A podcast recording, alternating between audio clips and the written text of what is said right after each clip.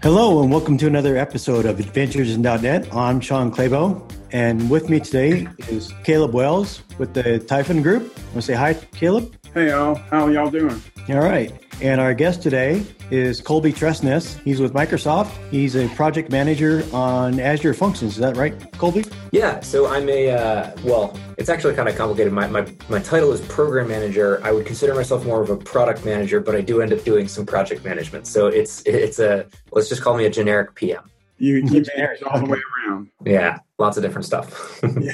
Can you tell us a little bit about Azure Functions for people who, who aren't familiar with them? Yeah, absolutely. So uh, Azure Functions is a product that Microsoft provides, and, and I, I think it's actually two different things that I want to I want to go through. The first is a programming model. So it is a way of writing code that is uh, what we refer to as functions as a service. So the idea is you write kind of a, a small bit of code, uh, one function that has some trigger and maybe some some connections to other services. We call those bindings. I can get into that a little later. The core idea is you've got this little bit of code that can react to events. So uh, that's one piece of functions. It's this functions as a service program model. It's that you're writing this small bit of code reacting to events. Now the other piece is this serverless scale. So um, serverless is kind of a, a, buzzword that's being thrown around a lot lately. But the, the really core definition is just whatever application load your functions, in this case, are seeing, our infrastructure will kind of scale dynamically to handle that load. So what that means is that you don't have to worry about provisioning new servers. You don't have to worry about really anything with your application other than the actual business logic of the code that you're writing. So that that's I think a pretty decent introduction. Um, the the two pieces are this functions as a service and this serverless scale. You can have one without the other, for instance. Uh, we do have actually in Azure Functions, there are other ways of running your functions, so you don't actually have to have the serverless scale, but we find that most people like that behavior. So, what would be the closest comparable structure to functions as a service, right? Because you have IaaS and you have PaaS, mm-hmm. you have SaaS. So the way I think about it is this kind of transition of how people have been developing applications over the course of time. I mean, before the cloud, of course, everything was on-prem. With the advent of the cloud, the initial promise was, oh, you won't have to worry about really anything. All the infrastructure will be handled for you. Uh, but we, what we got was actually the physical infrastructure turned into logical infrastructure. And there were still a lot of things that you, you as the developer had to worry about. Um, then, of course, came around PaaS, uh, which is uh, you know platform as a service, where you you the developer don't have to worry about a lot of the underlying infrastructure things. We have a we have a service in azure um, app service that handles a lot of these things really well for you. A good example of the benefit of this is the the spectre and meltdown vulnerability from a while ago. The, the azure app service at the time automatically updated. I think it was somewhere between 600000 and a million virtual machines without any of their customers knowing nice. um, that we had patched that vulnerability for you. So things like security updates improvements to the actual uh, hardware. Things like that are things that we abstract for you with platform as a service. But with platform as a service you still have to manage your scale. So i would put serverless and kind of functions as a service as one step more abstraction away from platform as a service. It's kind of one more step in the direction of not worrying about things. Ultimately there's this trade-off between productivity and control and functions are kind of the tip of productivity while you're still writing code there are other services like software as a service and um, things like Logic Apps, things like uh, Microsoft Flow, other other services that kind of let you do sort of similar things with without actually writing code. But while you're still writing code, I think this is the very tip of focusing on what your application actually needs to do and not about the infrastructure that it's running on. Okay. So my question is is more about what what's the use case for Azure Functions? You know, when would I want to write something in Azure Functions versus just putting an API in my existing application?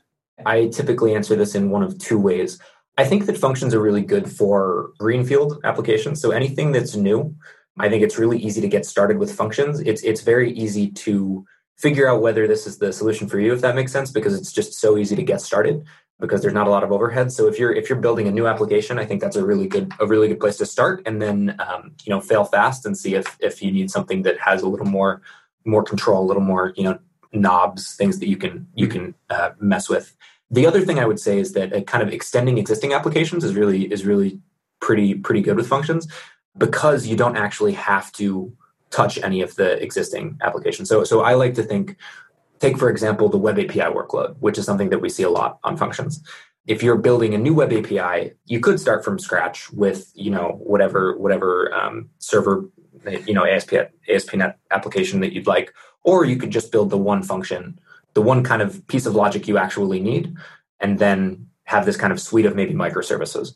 Alternatively, if you have an existing web API that you don't want to touch, but maybe you need to update some additional route, maybe you need to add something like a, a new capability on your website that you want to be able to have an API for, uh, but maybe your maybe your application was built a while ago and you don't want to go touch with your touch touch your legacy code. Functions is a really good way um, to do that while you know maintaining that existing infrastructure. When I would suggest people to use functions is uh, when they're either building something new or doing something that is uh, an extension to an existing application. Of course, you can completely re-architect your existing solution with serverless if you'd like, with functions as a service, but that is a pretty big undertaking. So it's not something that I would suggest unless you actually are like really bought in and decided that you need to rewrite it anyways. That kind of covers the the situations in which you would. I, I that that's not exactly the type of workloads, so maybe that would help a little bit as well. We see a lot of people doing um, web workloads, like I said, but I, I, would say that really the best fit for serverless and functions is anything that is based on events, anything that is any type of scale that is variable at all. So things like uh, data processing, maybe you have some little bit of logic you need to do to transform data coming from source A to go to source B. Maybe you have, I don't know, various IoT devices that are sending messages up to the cloud and you need to do some sort of uh, analysis on that data anything that has events like that, um, variable load, that that that's when functions is really really strong. Okay. The company I work for, um, we're actually just starting the process of um, rebuilding our application from scratch. Mm-hmm. Software as a service for nursing schools, but it's currently massive. And mm-hmm. while we're going to consolidate code and try to, you know, write a lot of it in to be reusable using .NET Core and C Sharp, you know, I'm curious from a function standpoint, how would I go about, and we don't have to get into the nitty gritty, but how would I go about writing Web API 2 using C Sharp and functions? How does that work locally in Visual Studio or VS Code? How does that, how do you go about that? Cool. So I think I'll answer for web APIs in general. The basic idea is that you're going to want to actually figure out how your application will have to kind of break down into its, I guess, constituent components. So the, the thing about serverless is that you are kind of re-architecting your application slightly. You, you can't take the exact same paradigm, I guess, with um, your typical client server application and then immediately put it into serverless. The architecture you have to think about is much more based on where the events are flowing and kind of what the individual pieces actually need to do. So what I would say here is that first of all, I, w- I would were I approaching a problem where I need to kind of take an existing web API and kind of rebuild it with a, a new new situation, I would figure out what the actual units of work that I'm trying to do, what the um, kind of I guess um, the, the, the core objects, the um, primaries. These core objects then would kind of be split out into individual function apps. So that's one thing I haven't explained okay. yet we have this nice level of abstraction called a function app, uh, which is the logical grouping around a set of functions. These functions scale together, they're deployed together, they're managed together.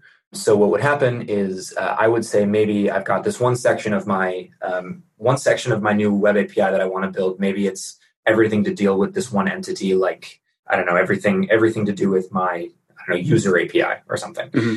I would maybe group all of these together since they're they're things that probably need to be called in a similar fashion. Maybe they chain, maybe they do uh, any number of things.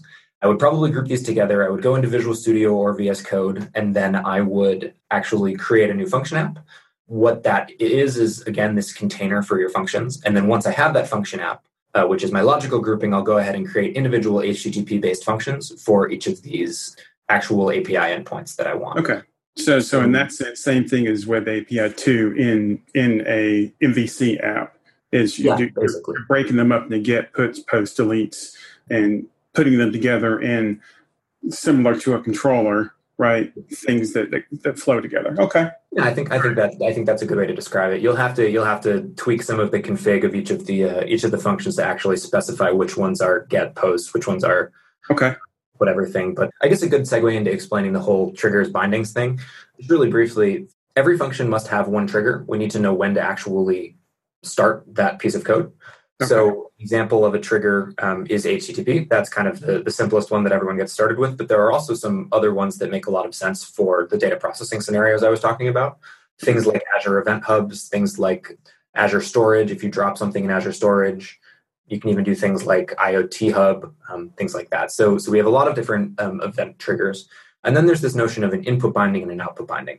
So the, the idea here is that in addition to starting off your function, what the input binding will do is say, uh, if you need to go and fetch a resource from another part of Azure, uh, it'll go and um, do the negotiation for you essentially. So instead of having to take that boilerplate code that you would call every time to use whatever SDK to actually go and grab that piece of information from table storage, we, we can go and actually populate populate your function with that information for you.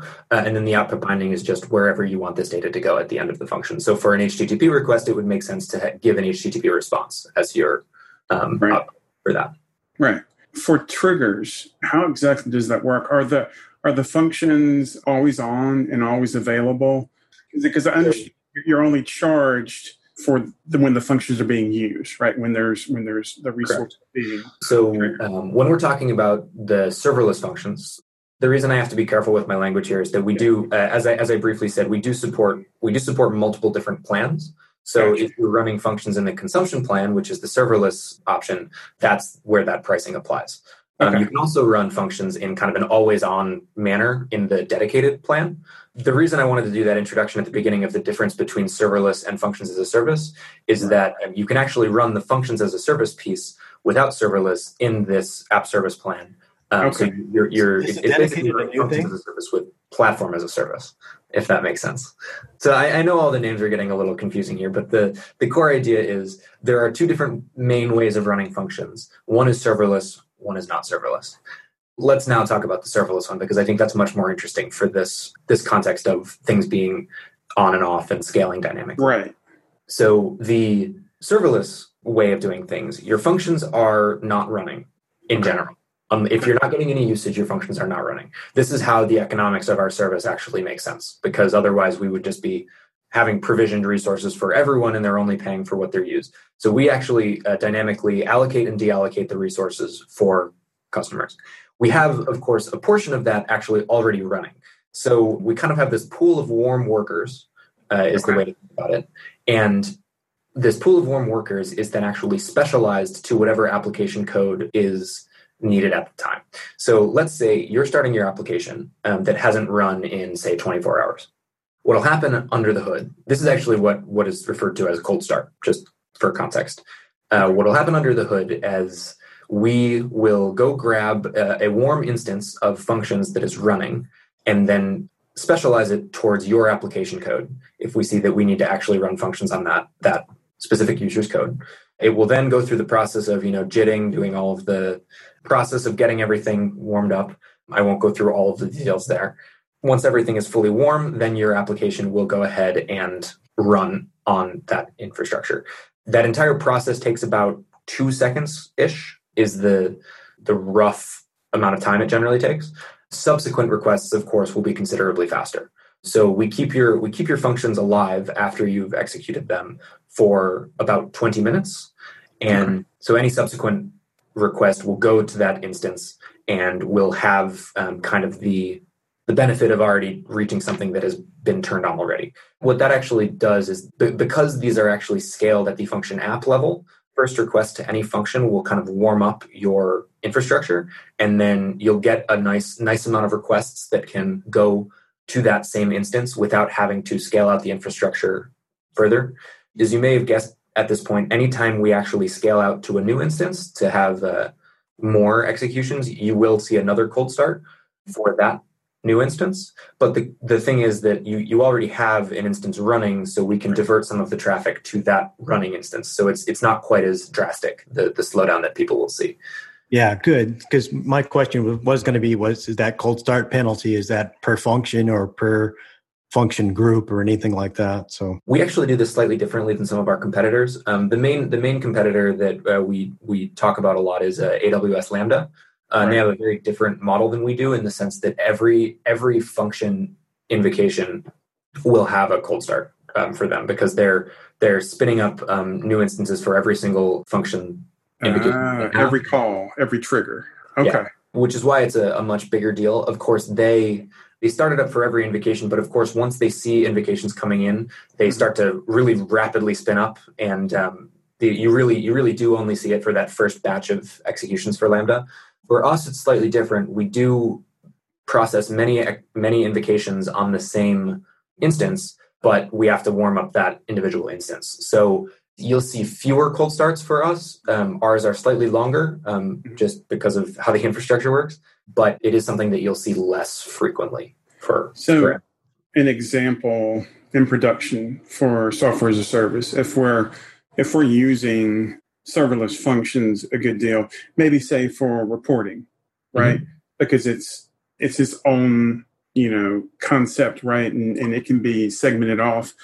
We could do something on our end that would trigger a function to spin up say mm-hmm. you know 7.30 because we know a lot of our clients are going to be getting in 8 8.30 and then that way it would already have been started yeah. No one outside of us would get that two second penalty so to speak. I mean two seconds isn't long but you know in context.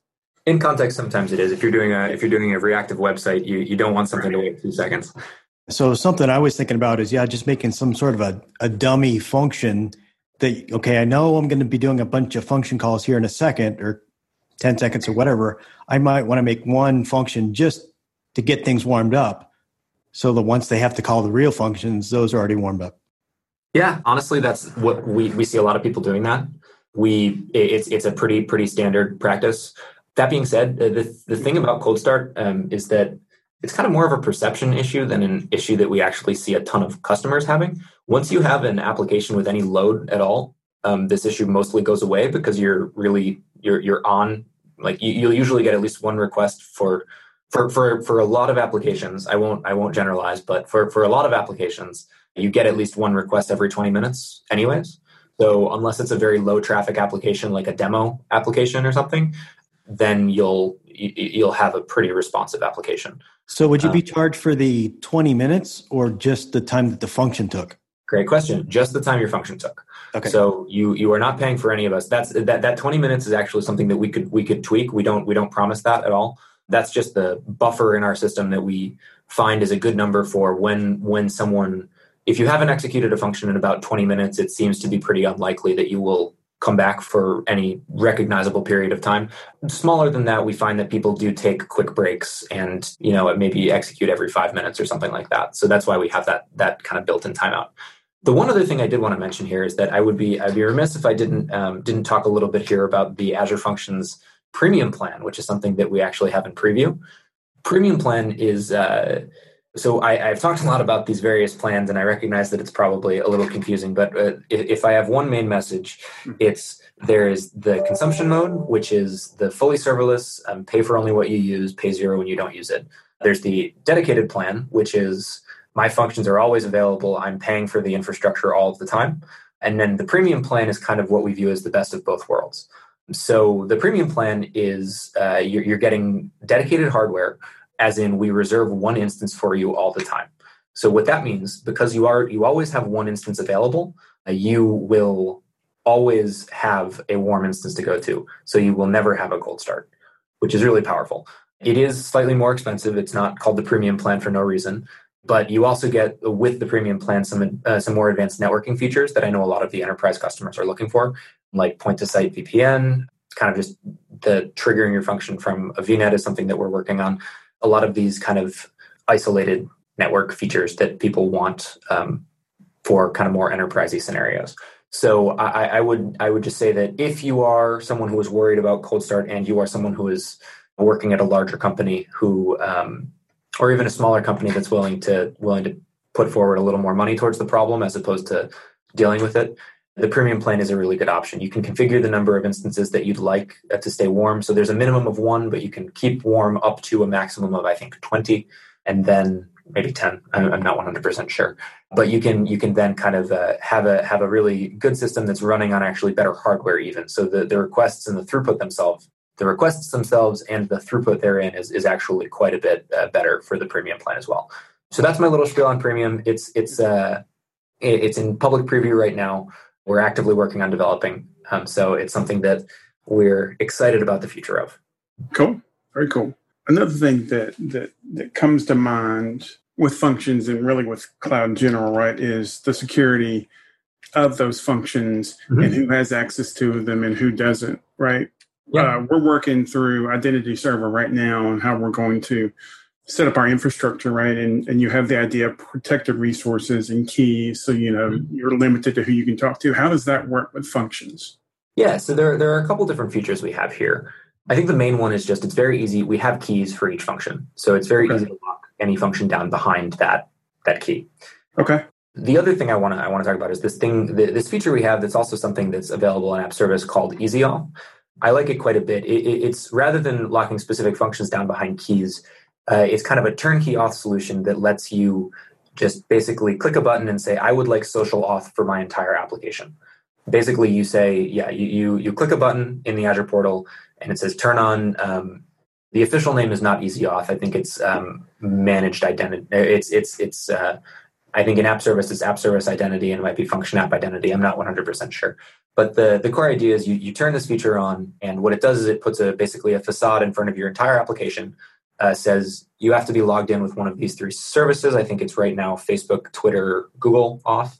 And then once you're logged in, you'll be able to access that web page. That's a really nice feature that a lot of people get a lot of success around.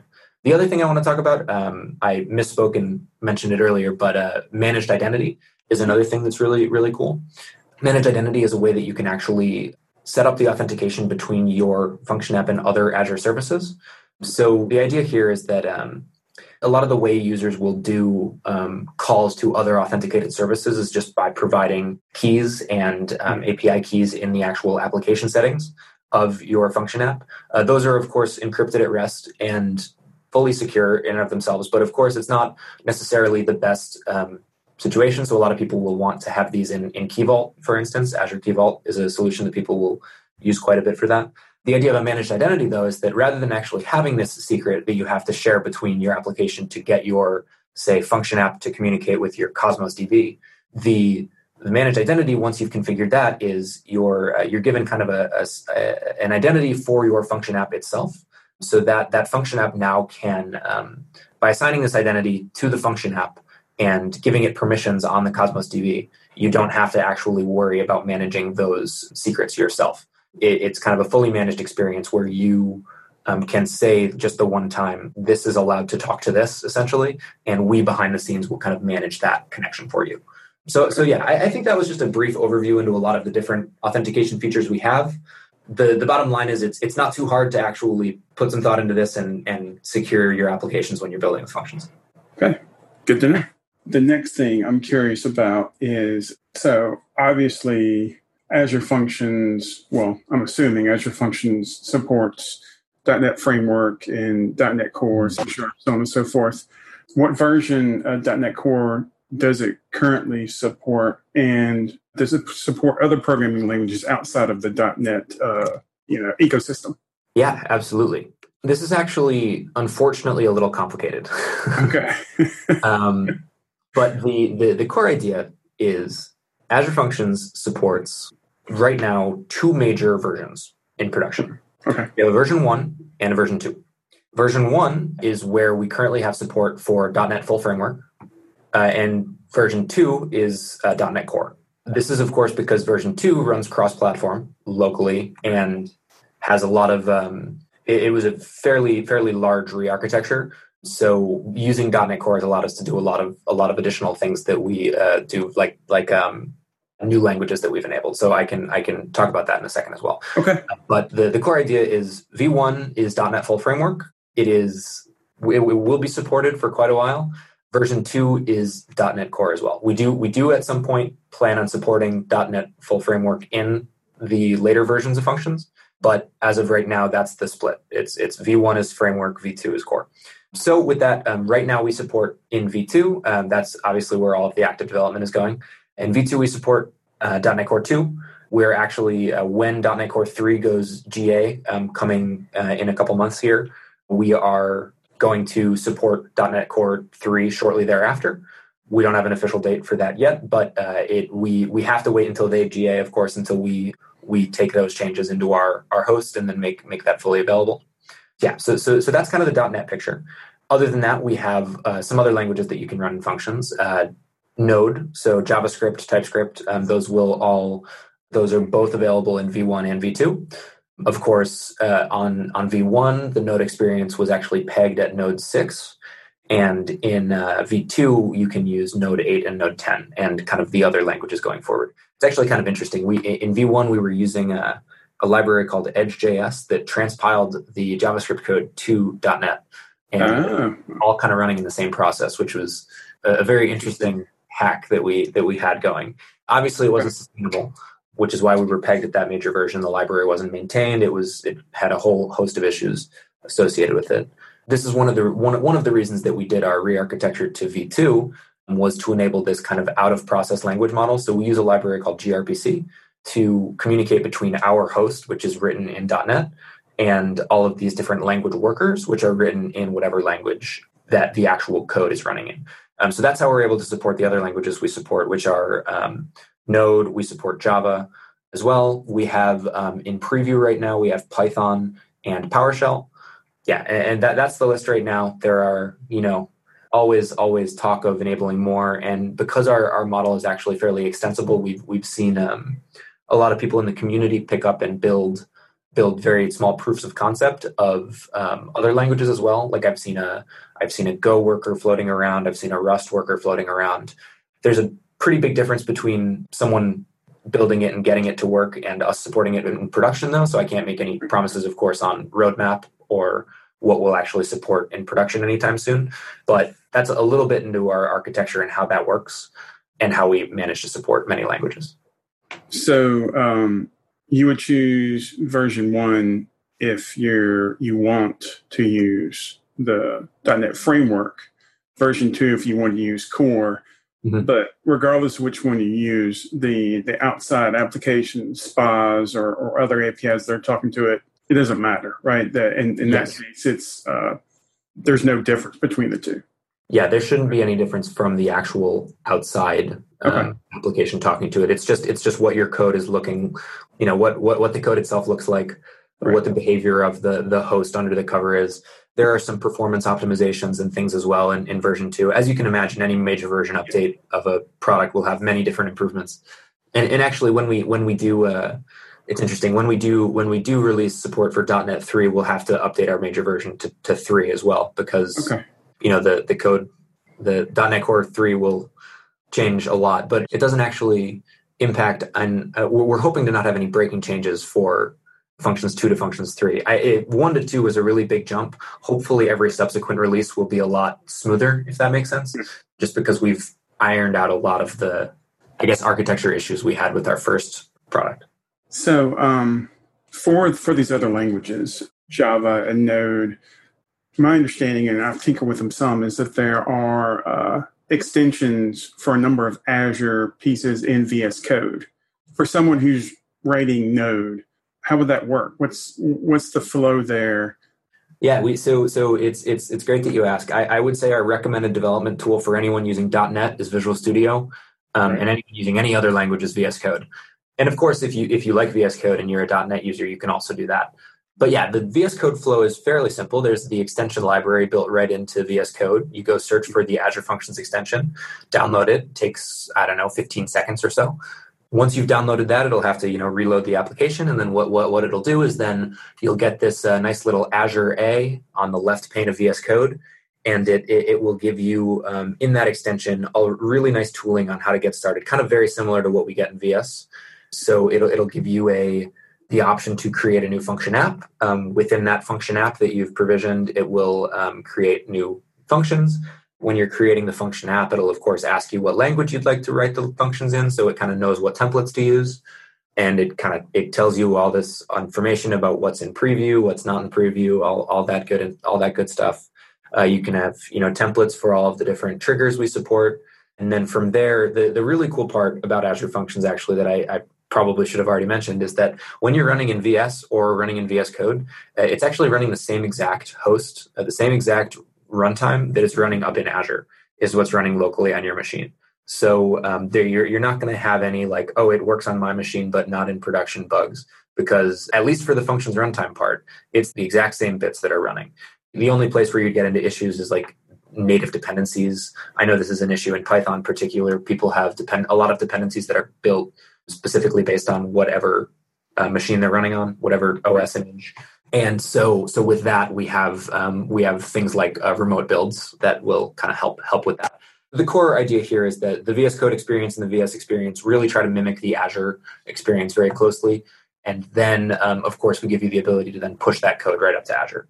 That's awesome. So when you're testing that and things are running locally, that means you're not paying for anything. So really, all the testing yeah. calls that's totally free. Mm-hmm.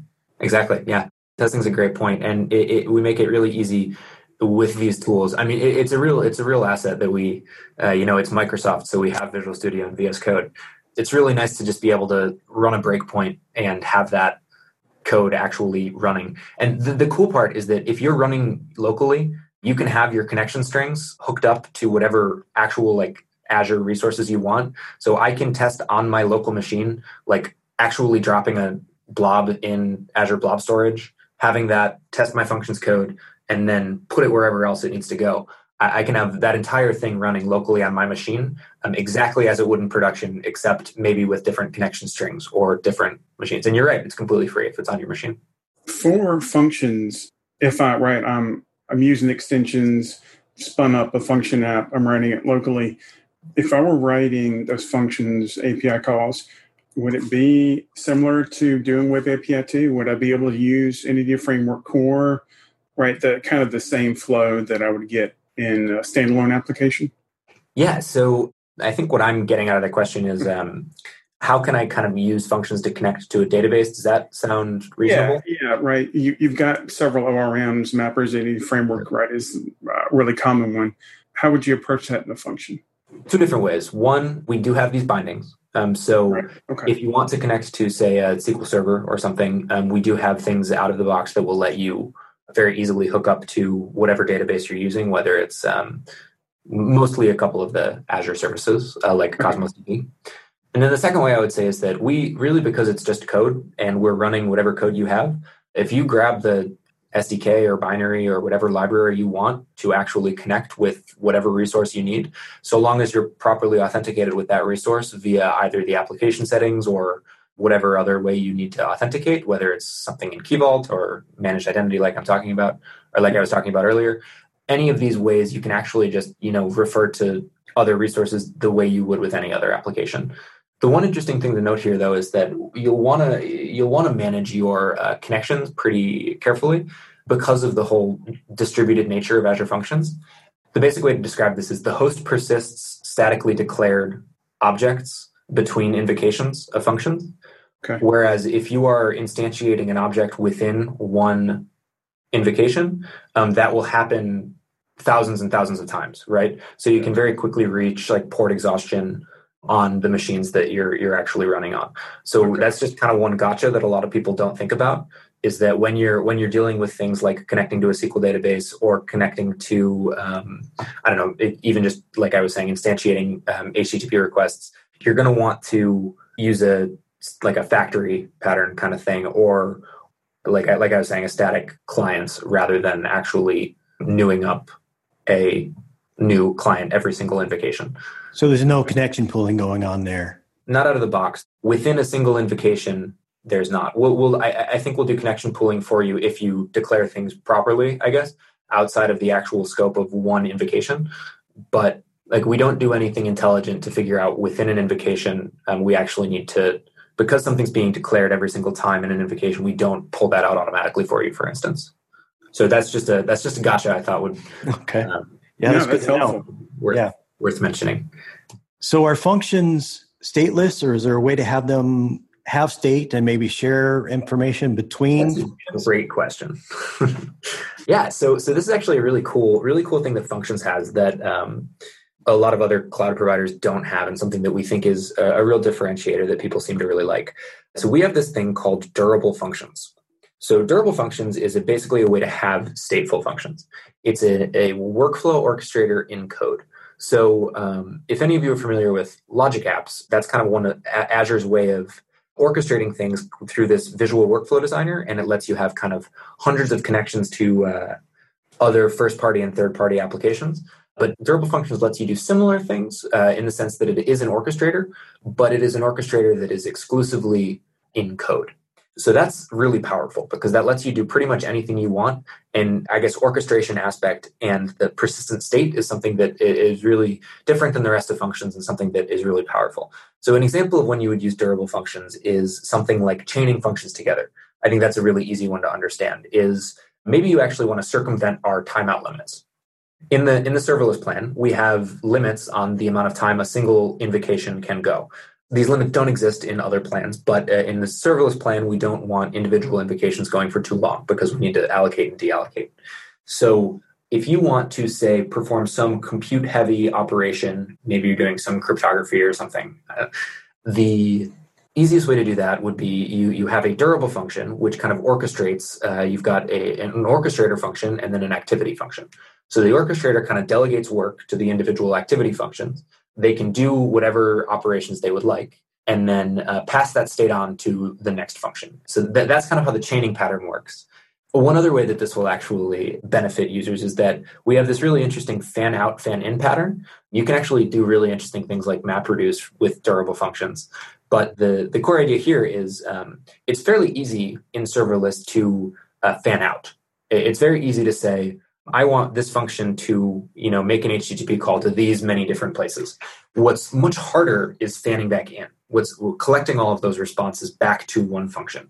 And so durable functions makes it very easy to do this because you're kind of persisting the state as you go. Uh, it actually has this really clever mechanism of building up its state as it goes along. It's built on the durable task framework, which is very, very, very cool tech. That's kind of my brief introduction to durable functions. It's a, it's a really nice extension to Azure Functions. And then the, the one other part that I wanted to mention is that we have a really cool recent addition to Durable Functions. I think it's Durable Functions 2.0 is what we're calling it. Uh, but don't worry, it's not nearly as big as Functions 2.0. It's not not that massive uh, breaking change that, that, that happened between V1 and V2 for functions. But what Durable 2.0 has is support for what we're calling durable entities. And this is a this is kind of a way of doing the kind of stateful actor pattern in, in functions. So this is really cool because it lets you do things like have a persistent object that lives through all time. It, it ensures consistency. It, it, ensures that you can. Maybe I'm not describing this the best way, but uh, the, the actor pattern is such that there's only one instance online at any time. If I increment the value of that actor uh, and then I take 10 different requests at once, I won't get different requests from everywhere.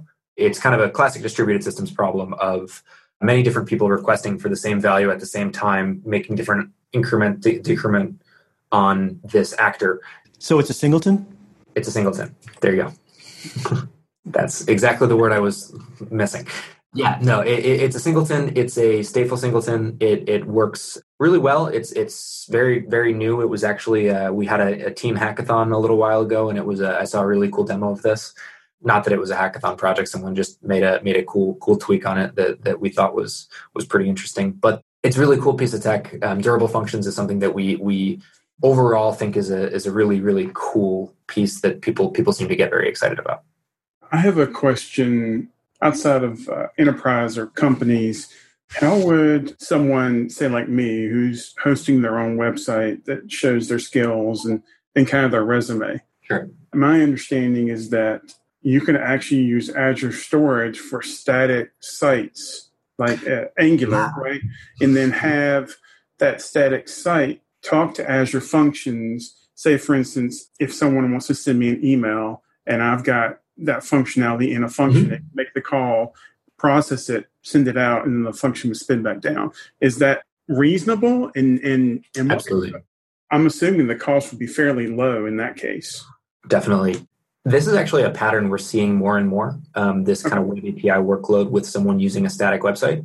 The very easiest way to build a website is a static website there was this big movement a while back about you know building static websites it kind of ultimately didn't go that far because you really do eventually need some sort of server side logic you right. do need some secret you do need some something that the user can't know about essentially. And the, kind of the advent of serverless has kind of made this this promise of static sites actually a reality because you don't have to stand up a full full I don't know Express backend for a Node app or uh, whatever other framework, Flask for Python, whatever whatever whatever you want to do. Even those very simple frameworks for creating web APIs, you don't have to stand up a full application for your server side. You can just have your static application with maybe one or two calls to a function that will handle your server side logic.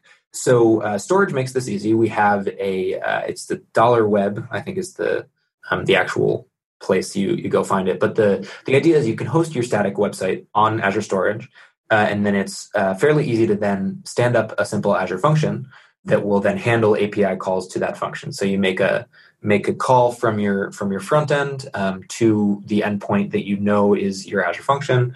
It's again as you were saying very cheap because for functions you're only paying for what you use. And for static storage it's it's just hosting the static content. It's not there's no compute there. It's just hosting static content. It's not not that expensive. It's not an app service. Yeah. no it's certainly it's certainly not app service. Right. So so yeah this is this is definitely a way we're seeing people building applications lately. It's a pattern that we like a lot particularly you know i'm on i'm on the azure functions team so we we like quite a quite a few people. We're seeing we're seeing quite a few people using functions as these slim web API backends for a static website. And I think you have some tutorials on uh, for using VS Code functions and static websites. Uh, we'll put them in the show notes. Uh, but yeah, no, that's that's awesome. That's cool. Yeah. So, is there anything that people shouldn't do with Azure Functions? Is there anything that people shouldn't do? Uh, yes. so, I would say that I, I did point earlier to I don't think it's a good idea to just take your existing application and then plop it in a function. We've seen people doing that and kind of trying to flex the boundaries of our system. I don't really advise doing that. If you're going to move to functions, it's better to do it with something that's new, something that's a small piece that's uh, extending an existing application, or via a re-architecture where you're kind of breaking up your app into its into its small components. Another thing I want to say is that that that actually does kind of get into the one of the probably biggest anti pattern we see is just uh, every function should have one purpose. It's a small thing. It's the equivalent of a method in you know any any other programming paradigm. It should do one thing, and if your function's anywhere over, I don't know, just to put an artificial limit, say 100 lines of code, you're probably doing too much inside the function. So that's where you could use something like durable functions to maybe chain the results between each other or have many different functions that have different purposes. Other than that, I would say um, if you want the serverless scale, uh, it's it's tough to have functions that are doing really compute heavy workloads. Uh, I would say functions is much better for I/O bound workloads, things that are about you know processing events. What functions is actually made for. Doing say, um, I don't know, to take to take Python for an example. I would think the inference step of machine learning is much, much more applicable to functions than the training step of machine learning. So anything that's really like high performance computing or really CPU intensive is something that's probably better elsewhere. Okay. Yeah, I think many, many small events rather than one very big event. That makes sense. Yeah. So is there anything else you want to cover before we get to picks? No, I think I think we're good. I think we got to everything. Cool. You want to go first, Caleb? Yeah. So my pick this week is actually uh, Elder Scrolls Online. With the oh. uh, limited time I've had lately, I've actually gotten back into it with the um, Elsweyr update, and I'm leveling a tank. So go MMOs. cool. My pick this week is another podcast. It's NPR's Planet Money. I like listening to it because you know, I like economics and things like that, and they put some pretty interesting shows out there that talk about oil pipelines. They've talked about launching mini sat mini satellites. They talked about the chicken tax, which is something interesting about how the chickens and taxes and relates to imported pickup trucks. So my pick is NPR's Planet Money. And what do you got for us, Colby? Yeah, I think that my recommendation, uh, my pick, is a show I've been watching on Netflix recently, uh, Dark. It is uh, yeah. a it is a German TV show that is dubbed, which is new for me. I don't I don't usually watch uh, dubbed shows, but it's it's really really uh, really really good. Um, I don't think I'm giving too much away to say that it's about time travel. And I find it fascinating. And it's kind of a, a really interesting. It, it is. I mean, the the the show name is not inaccurate. It's it's kind of a dark, interesting mystery kind of uh, kind of mystery thriller, if that makes sense. Very very interesting show. It's definitely something to check out. And if the I, I find that at first the uh, the the dubbing bothered me. Um, the fact that it wasn't the mouths didn't match up with the the words they were saying. right. Right. But um, I find that uh, if I'm not actually watching perfectly, if I'm like doing something else while I'm watching, it's perfect because I can just listen to it and then I sort of see what's happening, but I I, I don't uh, don't actually get hung up on the, the the minor details that of course will bother me. But but yeah, so dark. That's my recommendation. Good deal. Very cool. I'll have to check that out. Yeah, the, the, the reason I recommended it too is that season two just came out. That was the part I missed. Okay. Okay. So if uh, anybody wants to reach out to you and has questions, is there a way they can do that? Yeah, absolutely. So uh, we kind of the entire Azure Functions team is super available on social media. So first of all, we we have a pretty big Twitter presence. We have the Azure Functions Twitter handle. My Twitter handle is just at Colby Tresness, my full name. Also, uh, if you have any questions, comments, or concerns about Azure Functions in general, uh, we're completely open source. So uh, at least the, the functions host part, the, the part that actually runs your functions, yeah, the, the reason I make the distinction is some of the Azure in- infrastructure, of course, is not open source, but the actual Azure Functions part is. And we have a, a again a lot of a lot of presence on GitHub. Uh, you can see all of our developers figure out what we're doing if you're curious. And then the the the meta repo, the one to go to to start with, is just Azure Dash Functions. It's Azure Azure Dash Functions. Cool. Yeah. I just want to let listeners know if they want to reach out to any of the hosts of the shows, uh, not just this one, but any of the devchat.tv podcasts, they can go to devchat.tv and at the top they can click on chat and that'll take them to a Discord group where they can reach out with other people that are watching or listening to the shows and any of the hosts. So thanks for coming and talking to us about Azure Functions, Colby. Appreciate Absolutely. it. Thanks for having me. Thank you. It's been good. Thank you. Bandwidth for this segment is provided by CacheFly, the world's fastest CDN. Deliver your content fast with CacheFly. Visit C A C H E F L Y dot com to learn more.